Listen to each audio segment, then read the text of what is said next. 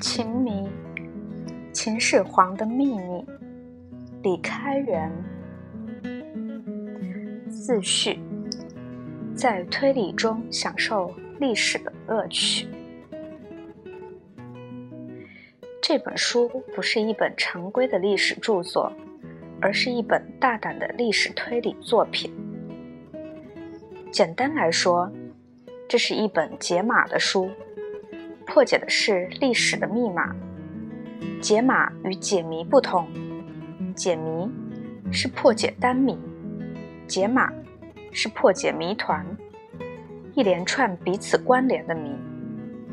这些谜都在一个相通的环上，必须按照环扣的次序顺次解开。这本书所要破解的密码是秦始皇的密码。秦始皇可以说是中国历史上第一大名人，也是迷雾重重的人物。笼罩在秦始皇身上的重重迷雾，从他的出生开始，一直到他的死后，日积月累，有增无减，千百年来积淀成一连串的历史疑案。生父之谜是第一桩疑案：秦始皇究竟是嬴异的儿子？还是吕不韦的儿子，贾父和弟弟之谜是第二桩疑案。秦始皇与嫪毐、成乔之间究竟发生了什么事情？表叔之谜是第三桩疑案。昌平君究竟是什么人？他为什么先扶持嬴政亲政，后来又起兵反秦，称楚王？至于第四桩疑案的皇后之谜，更是蹊跷迷离。秦始皇是中国历史上第一位皇帝，但是中国历史上第一位皇后却在史书史书上渺无踪影，这不是非常奇怪吗？这桩奇怪的事情不仅牵连到秦始皇的长子扶苏、幼子胡亥和他们的兄弟姐妹，更牵连到他们的母亲们，那些曾经在秦始皇身边生活过。后来又完全失去了消息的所有后宫，如此种种疑案，都纠缠在一个环上，这就是秦始皇的亲族和外戚。如此种种疑案，至今仍没有确切的答案。为什么会这样？年代久远，史料欠缺，当然是首要的原因。不过，人为的隐瞒历史的真相。有倾向性的曲解历史，也是重要的原因之一。除此之外，在我看来，还有一个很重要的原因，就是观念的束缚。多年以来，在史史料学的领域，我们信奉“有一份资料说一分话”的原则。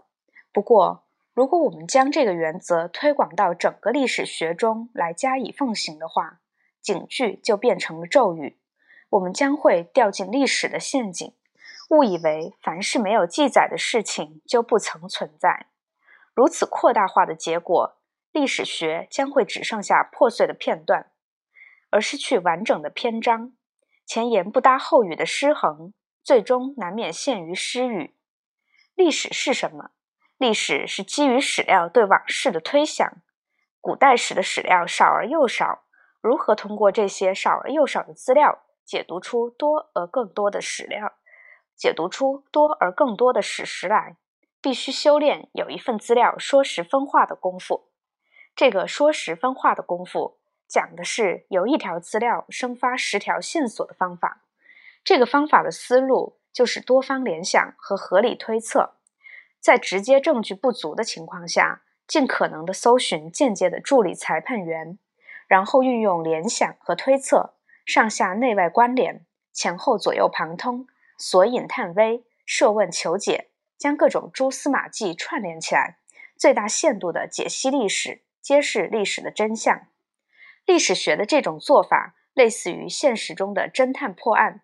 案发后的现场混乱而狼藉，犯人无影无踪，证据被销毁隐去。侦探们仔细地搜集每一个指纹，每一个脚印，哪怕是一根毛发。甚至是一种气味。如何由这些少而又少的证据搜寻出犯人的踪影，复原出案发的现场，推理和联想正是必不可少的功夫。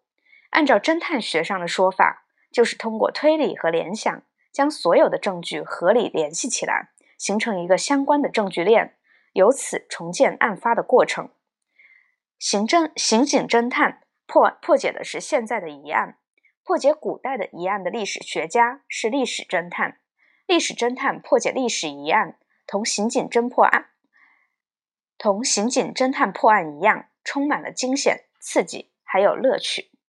读者朋友，让我们回到两千多年前的秦代，来到秦始皇的身边，置身于那一个又一个的案发现场，一起来做历史侦探，一起来享受破案的快乐，一起来体验福尔摩斯式的逻辑与力量吧。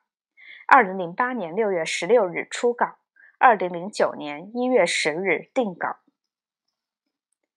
第一案：谁是秦始皇的父亲？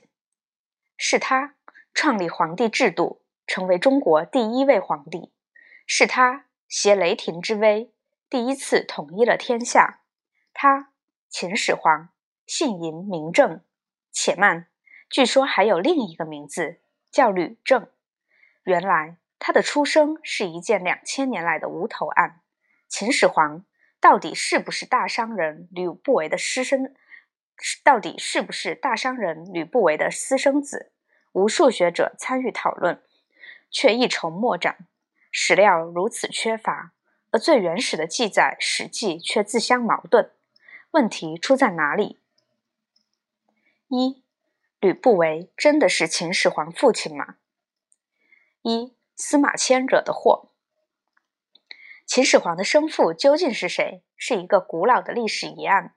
秦始皇姓嬴名政，出生于战国时代的赵国首都邯郸，就是今天的河北省邯郸市。他的父亲子义是在邯郸做人质的秦子公，秦秦国公子，当时还不到二十岁，潦倒而不得意。他的母亲是出身于邯郸豪门大户的美女，风流多情而又能歌善舞。美中不足的是，史书上没有留下他的名字，只称他为赵姬。落魄的王子，异国巧遇富家美女，美好而又浪漫，本来应该是茶余饭后的美谈，文人墨客的歌咏题材。然而，子义与赵姬的相遇期间，另有一位第三者介入。这位第三者叫做吕不韦，是在邯郸经商的大富豪。正是由于吕不韦介入了子义与赵姬之间的缘故，落魄王子异国巧遇富家美女的佳话，转化成为复杂的三角恋情。正是在这种扯不清道不明的关系中，嬴政出生了。嬴政出生以后，他的父亲究竟是谁？是子义还是吕不韦？也就成为一桩说不明白的事情。生父不明，对于一般的庶民百姓而言，是一桩难言的家事。对于家天下的皇室而言，可就是一桩关系王朝命运的国事了。为什么这样说呢？因为这关系到六百年世代承继的秦国政权究竟还信不信嬴？秦国是否在嬴政即位的时候就已经异姓革了命，被偷偷的改朝换代了？正是因为事情如此之大，秦国秦始皇的生父究竟是谁的问题，千百年来成为历史学上一桩纵。聚讼纷纭的公案，历史学家们为此一直争论到今天。考察事情的来龙去脉，这桩疑案起源于《史记》，换句话说，都是司马迁惹的祸。那么，司马迁又是如何惹出这场官司来的呢？司马迁在《史记·秦始皇本纪》中叙述秦始皇的身世说：“秦始皇者，秦庄襄王子也。”庄襄王为秦质子赵，庄襄王为秦质子于赵，见吕不韦姬，悦悦而取之，生始皇。以秦昭王四十八年正月生于邯郸。秦始皇的父亲姓嬴名义，被称作子义，就是公子义的意思。秦义、嬴义是秦国的第三十三代国王，庄襄王是他死后的谥号。司马迁在这里用的是追溯的笔法，所以这样称呼他。这段记载说，秦始皇是庄襄王的儿子，庄襄王在赵国做人质的时候，在吕不韦家见到赵姬，一见钟情，娶以为妻，生下了嬴政。出生的时间是秦昭王四十八年，西元前二五九年正月。出生出生地是邯郸。这段记事简洁明了，将秦始皇的身世交代得清清楚楚。明言他是子义与赵姬所生的儿子，并没有对他的出生质疑。不过，司马迁在《史记·吕不韦列传》里又是另外一个说法了。他叙述秦始皇的出生时说：“吕不韦取邯郸诸姬绝好善舞者与居，知与知有身。子楚从不为饮，见而悦之，因起为寿，请之。吕不韦怒，念也念夜以破家为子楚，欲以吊其，乃遂献其姬。姬自逆有身。”至大其师，至大七时，生子正。子楚遂立姬为夫人。子楚是子义的号。这段记事说，吕不韦与绝色善舞的邯郸美人赵姬同居，知道赵姬怀了孕。就在这期间，子义到吕不韦家做客宴饮，见到赵姬而一见钟情，起身敬酒，请求吕不韦将赵姬送与自己。吕不韦开始非常生气。后来考虑到自己已经为子义的政治前途投入了全部产全部财产，为了吊其获取投资的成功，他不得不顺水推舟，将赵姬送与子义。赵姬隐瞒了自己已经怀孕的事情，嫁与子义，如期生下了儿子嬴政。于是子义立赵姬为自己的夫人。这段记事生动详细，通过讲述一段历史故事。名言嬴政实际上是吕不韦的儿子。同一史记，在不同的篇章当中，对于同一事情有不同的记载。这就是秦始皇出生之谜这桩历史疑案的由来，宛如司马迁如为我们布下的迷魂阵。那么，这两种不同的记事，究竟哪一个对，哪一个错？哪一个是历史的真相？哪一个是人为的虚构呢？这就是需要我们来破解的历史疑案了。二嫌疑人名单。俗话说得好，两战不定，讲的是算命打卦，一卦凶，一卦吉，你无法拿定主意。正如我们对案件的审理，肯定和否定的证据一半对一半，法官无法根据现有的证据断案。基于这种常识，仅仅依据《史记》这两处不同的记事，历史侦探也无法判断哪一处对，哪一处错。也就是说。无法判定秦始皇的生父究竟是子义还是吕不韦。在案件的侦破中，刑警侦探们为了判判断事件的真相，常常使用一个有效的方法，叫做排除法。在种种疑迹当中，逐一排除假象，最后剩下来的，应当就是最接近真相的事情了。在秦始皇生父是谁这桩疑案中，可能是秦始皇生父的嫌疑人只有两位。如果我们排除了其中假的一位，剩下的就可能是真的。基于这个道理，我们不妨使用排除法来侦查本案。为了便于侦查工作的展开，首先将涉及本案的两位嫌疑人的个人资料做简要的整理，提供如下页表：嫌疑人基本情况一览。第一嫌疑人姓名吕不韦，性别男，年龄约三十多岁。国籍魏国，出身平民，职业商人，居住地濮阳、阳翟、邯郸，案发地邯郸，与案情的关系：赵姬的情人，子义的朋友，嬴政的重父。第二嫌疑人，姓名嬴异，性别男，年龄二十岁，国籍秦，出身王族，职业外交官质子。居住地咸阳、邯郸，案发地邯郸，与案情的关系：赵姬的丈夫嬴政的父亲吕不韦的朋友。首先，请大家审阅这份资料，然后随同我按照搜搜查名单的顺序，逐一调查这两位嫌疑人，审查他们作案的可能。下面，我们一起来对第一嫌疑人吕不韦做详细的审查，看看能不能将他排除出嫌疑人名单之外。三，发现了奇货。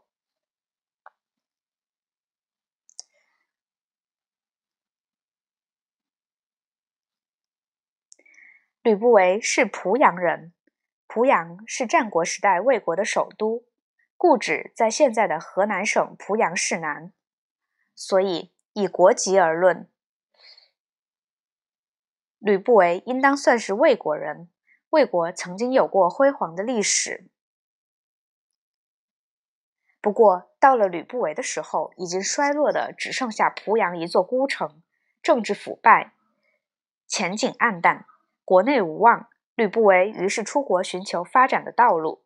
由于家业的关系，他最先选择的事业是经商，从事国际贸易。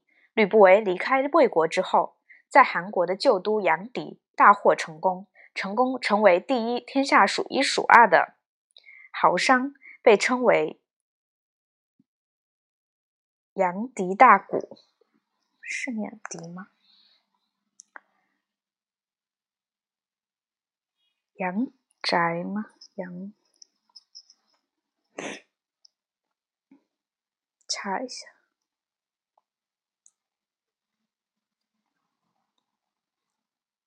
杨迪。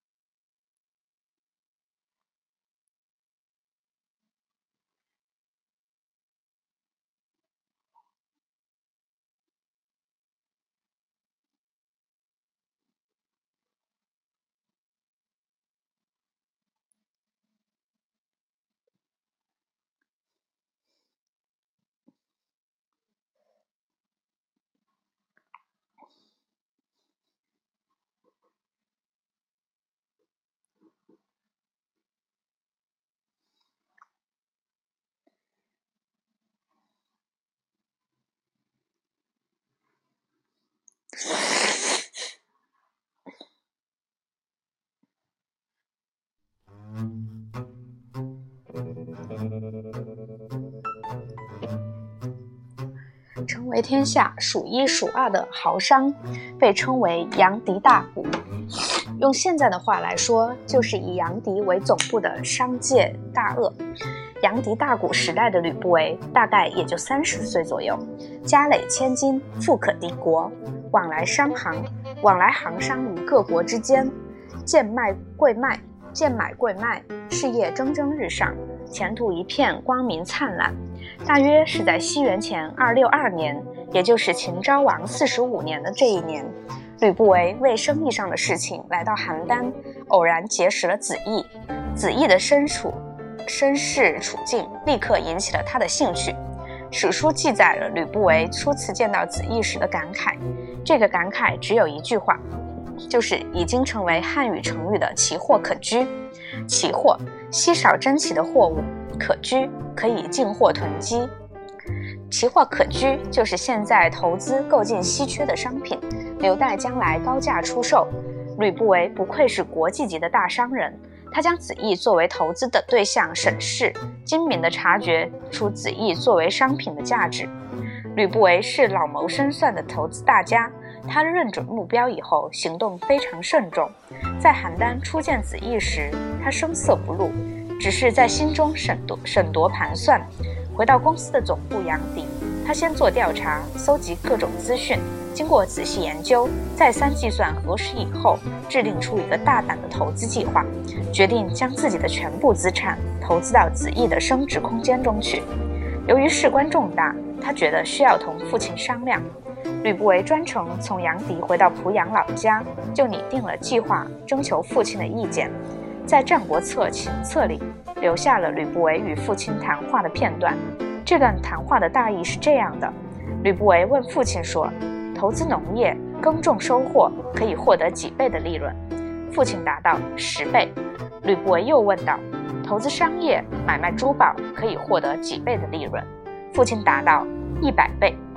吕不韦再问道：经营政治，拥立国君可以获得几倍的利润。吕不韦的这一句问话，就是看中他，就是他看中子义的价值所在，也是解答奇货可居的关键。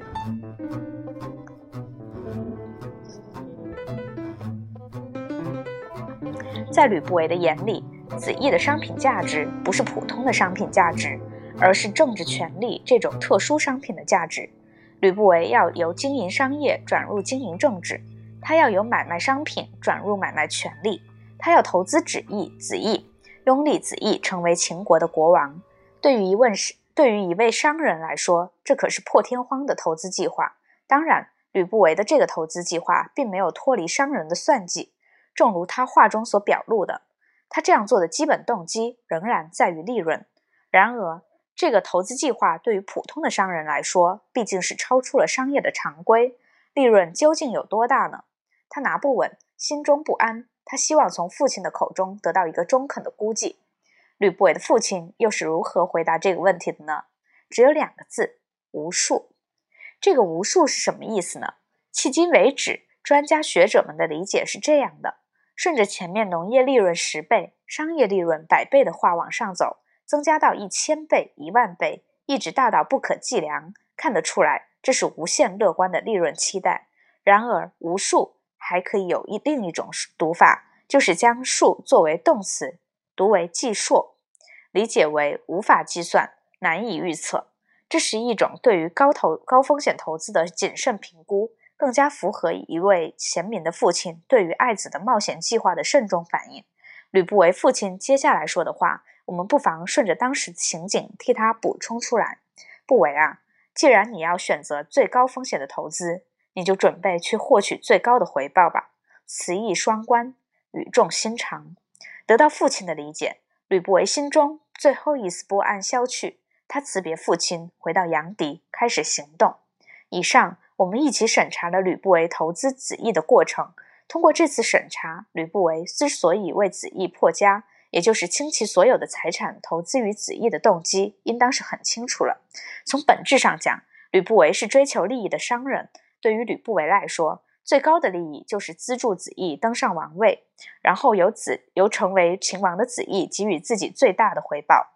吕不韦的这种行为动机，用我们今天的话来说。他是致力于助选，而不是追求自己当选。四、期货的价值。吕不韦的投资动机明了以后，我们进而审查他的投资买点，看看他究竟看中了子义的什么？他为什么敢于为子义下如此大的赌注？这要从子义的身世说起了。为了便于理解，也为了便于追踪调查，我还是按照惯例，请大家首先来看下表，有关子义家系的有关子义家系的资料。子义家系表：父亲世代、姓名、在位期间、母亲母系。嗯，比较复杂。子义是秦国第三十二代王秦孝文王嬴柱的儿子。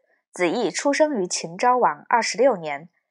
吕不韦见到子义的时候，他的祖父秦昭王嬴泽还在位。他的父亲嬴柱是王太子，被称为安，被称为安国君。安国君嬴柱妻妾众多，子女也多，光他的儿子就有二十多个。子义是其中之一，排行夹在当中，被称为中子。俗话说：“皇帝重长子，百姓爱幺儿。”皇帝重长子是以利害计算计量的，长子将来要继承父业，自然要格外看重栽培。百姓爱幺儿。是基于人情，小儿子最是天真可爱，往往得到特别的呵护。不过，利害和人情常常纠缠不清。历史上，老父亲一朝心血来潮，老父亲一朝心血来潮，以幼代长的事情屡屡可见。子义两头不沾，二十几个儿子排排坐吃果果，不管从哪一头数起，都轮不到他有好果子吃。俗话又说：“爱屋及乌。”子以母贵，讲的是爱人之情，给予所爱之人的相关事物。母亲受尊重尊宠，子女也高贵。子义的母亲叫做夏姬，是安国君众多妻妾中的一位。生下子义以后，不受宠爱，郁郁寡欢于深宫后院。夏姬被冷遇，子义也跟着母亲受白眼儿。正因为这样，中子子义既得不到父亲的喜爱，也没有继承王位的希望，后来就被打发离开秦国，到赵国去做质子。质子就是人质，不过子义所充当的人质不是普通的人质，而是国家之间的人质。战国时代，各国之间结盟订约之后，往往互相交换王室子弟做做人质，被称作质子。这些被称作质子的王室子弟，既是外交的使节，也是外交的抵押。作为一种国际政治的筹码，他们的命运伴随国家之间关系的变化而变化。两国间关系友好，被奉为上宾，礼遇有加；两国间关系恶化，则被冷遇羞辱，甚至被拘捕杀害。那么，在邯郸的人质子义究竟属于哪一种呢？子义来到赵国做人质的时候，大概是在秦昭王四十二年。这一年，子义的父亲安国君做了秦国的王太子。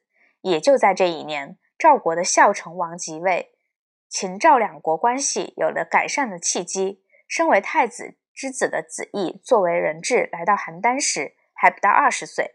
当时秦国极力东进，集中攻击韩国。赵国与韩国是唇齿相依的邻国，表面上与秦国和解，暗地里支援韩国抗秦。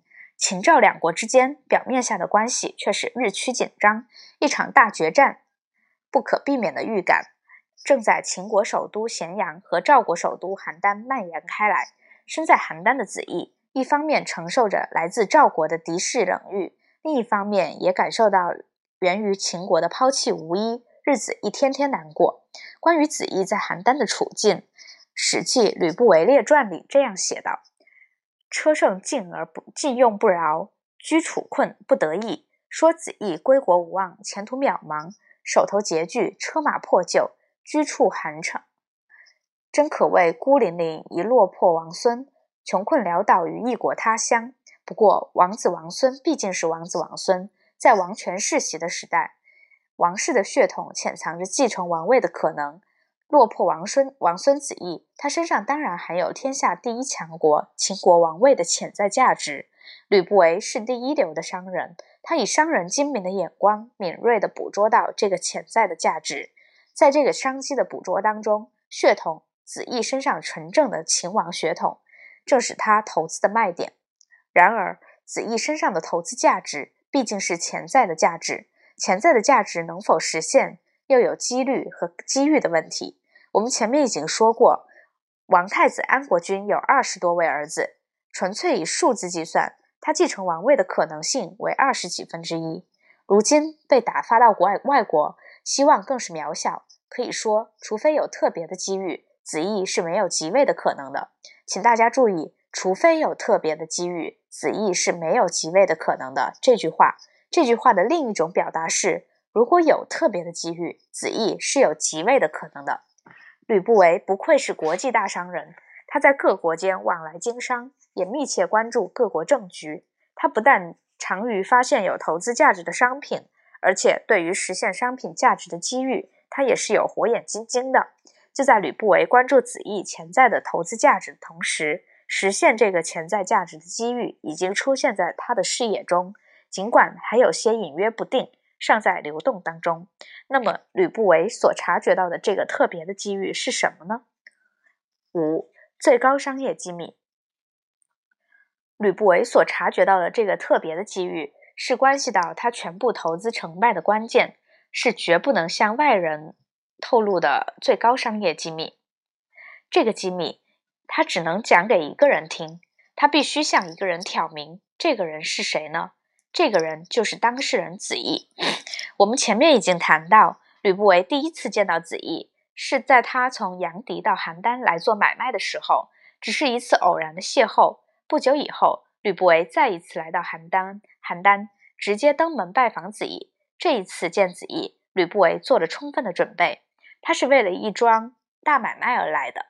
这桩买卖不但是吕不韦商人生涯中最大的一桩，也堪称中国历史上最大的一桩。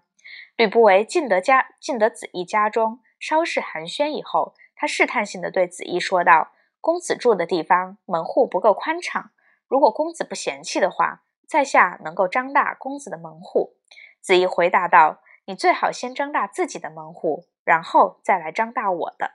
不愧是王子王孙，金石的对应中不乏诙谐。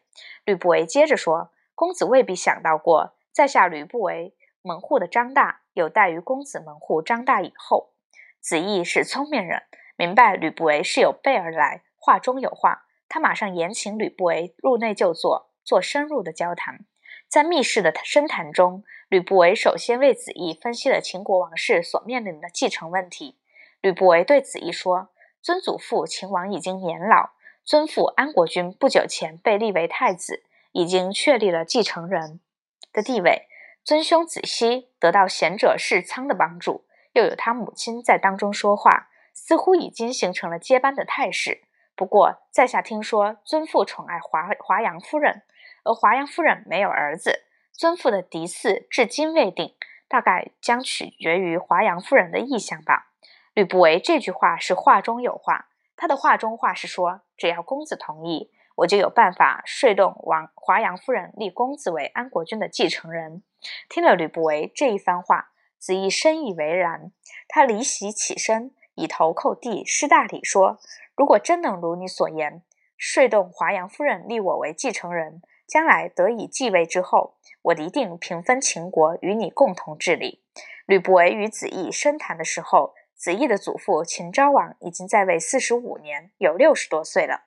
子义的父亲万安国君被立为太子时，已经将近四十岁了。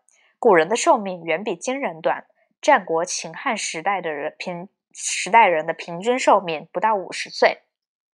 以当事人的眼光来看，六十多岁的秦昭王已经是垂垂老年，不久将辞别人世了。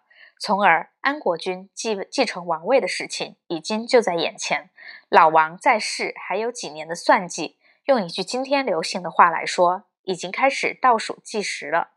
吕不韦的算计是以安国君不久将即位为前提的，既现实又超前。安国君即将即位。安国君即位以后，他的继承人就是王太子。安国君年近四十，尽管有二十多个儿子，继承人也就是未来的王太子是谁，却还没有确定。安国君的继承人迟迟没有决定，是因为他宠爱华阳夫人，华阳夫人是他的正室，他与华阳夫人之间没有子女，他们还在等待观望。安国君和华阳夫人究竟在等待什么？在这个等待观望的局面里。为什么吕不韦认为安国君后嗣的问题将取决于华阳夫人的意向呢？六，华丽的家族，华阳夫人是何等人物？她为什么能在王太子继承继承人的问题上一语定乾坤呢？这要从她本人和她的家庭说起了。为了便于大家了解情况，我先请大家看两份资料，一份是华阳夫人的个人资料，一份是华阳夫人的家族资料。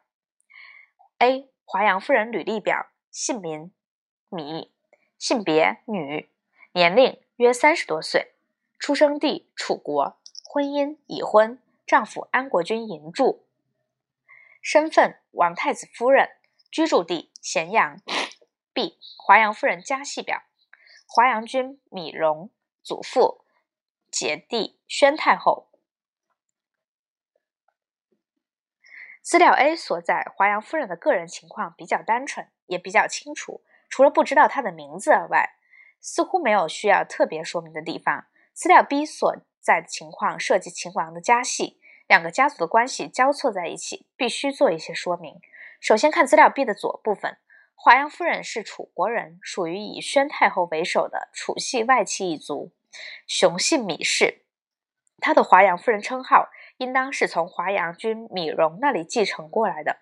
芈戎是秦昭王母。母亲宣太后的弟弟曾经做过秦国的丞相，是楚系外戚的头面人物之一。以姓氏称号断推断，华阳夫人应当是芈戎的直系后人。华阳夫人的丈夫安国君是宣太后的孙子，芈戎的外甥。从而再结合辈分来考虑的话，华阳夫人应该是华阳君芈戎的孙女。华阳夫人姐弟三人，姐姐被称为华阳大姐，弟弟受封为受受封为阳泉君。下面。再请看资料 B 的右边部分，宣太后是芈戎的姐姐，华阳夫人的姑奶奶。在秦王的家系中，她是秦昭王的生母，安国君的祖母，子义的曾祖曾祖母。宣太后出生于楚国王族，雄姓芈氏，嫁到秦国来，先做王妃，号为芈八子。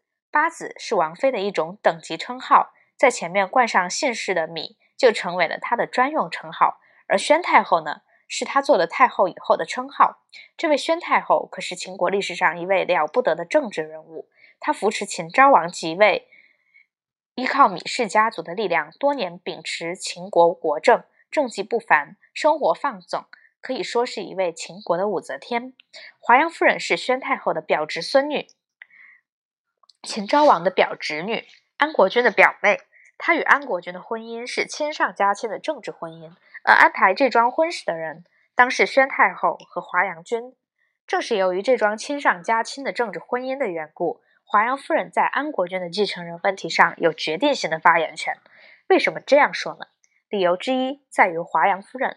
华阳夫人不仅出身高贵，而且年轻貌美、聪明而善解人意。她受家庭的影响，也继承了宣太后的遗传基因，对于政治问题多有留心、有见识、有主张、有活动能力，被称被认为是宣太后之后芈氏外戚的领军人物。宣太后和芈戎将她嫁与安国君的目的，就是希望她与安国君能够生下儿子，希望秦国的王位始终掌握在芈氏外戚所生的秦王手中。理由之二。在于安国君，安国君本来不是嫡长子，不是王位继承人，没有什么政治抱负，多年来沉醉于酒色，妻妾儿女多，政治活动少。秦昭王四十二年，前王太子去世，他仰仗了芈氏家族的力量，在秦昭王的多位儿子中胜出，做了王太子。正因为此，他对芈氏家族是不得不依靠，不得不借重的。他对华阳夫人可以说是言听计从。然而，世上的事物总是不完美。非常遗憾的，华阳夫人与安国君结婚以后，始终没有子女，这就是他们多年等待的原因。然而，多年等待，事到眼下，从安国君日渐衰落的身体状状况来看，再生儿女怕是很难的了。因此，安国君的继承人不得不在他已有的儿子当中选择。二十多位儿子当中，究竟谁选谁呢？他们还没有看好。这就是他们还在观望的原因。在安国君的二十多位儿子当中选继承人，直接牵连到这二十多位儿子的母亲，也就是安国君众多妻妾的利益。在这种情形下，当红受宠的郑夫人、华阳夫人和她身后的米氏家族的意向，将是一语定乾坤。这就是我们前面所说的华阳夫人在安国君的继承人问题上有决定性的发言权的理由。吕不韦所看重的实现子义潜在价值的机遇。就在这里，机遇有转瞬即逝的可能，及时抓住机遇只是成功的第一步。已经抓住了机遇的吕不韦，能否成功的实现这个机遇所带来的可能呢？这将取决于他能否说动华阳夫人，在安国君的二十多位儿子当中选子义做继承人。吕不韦能够说动华阳夫人吗？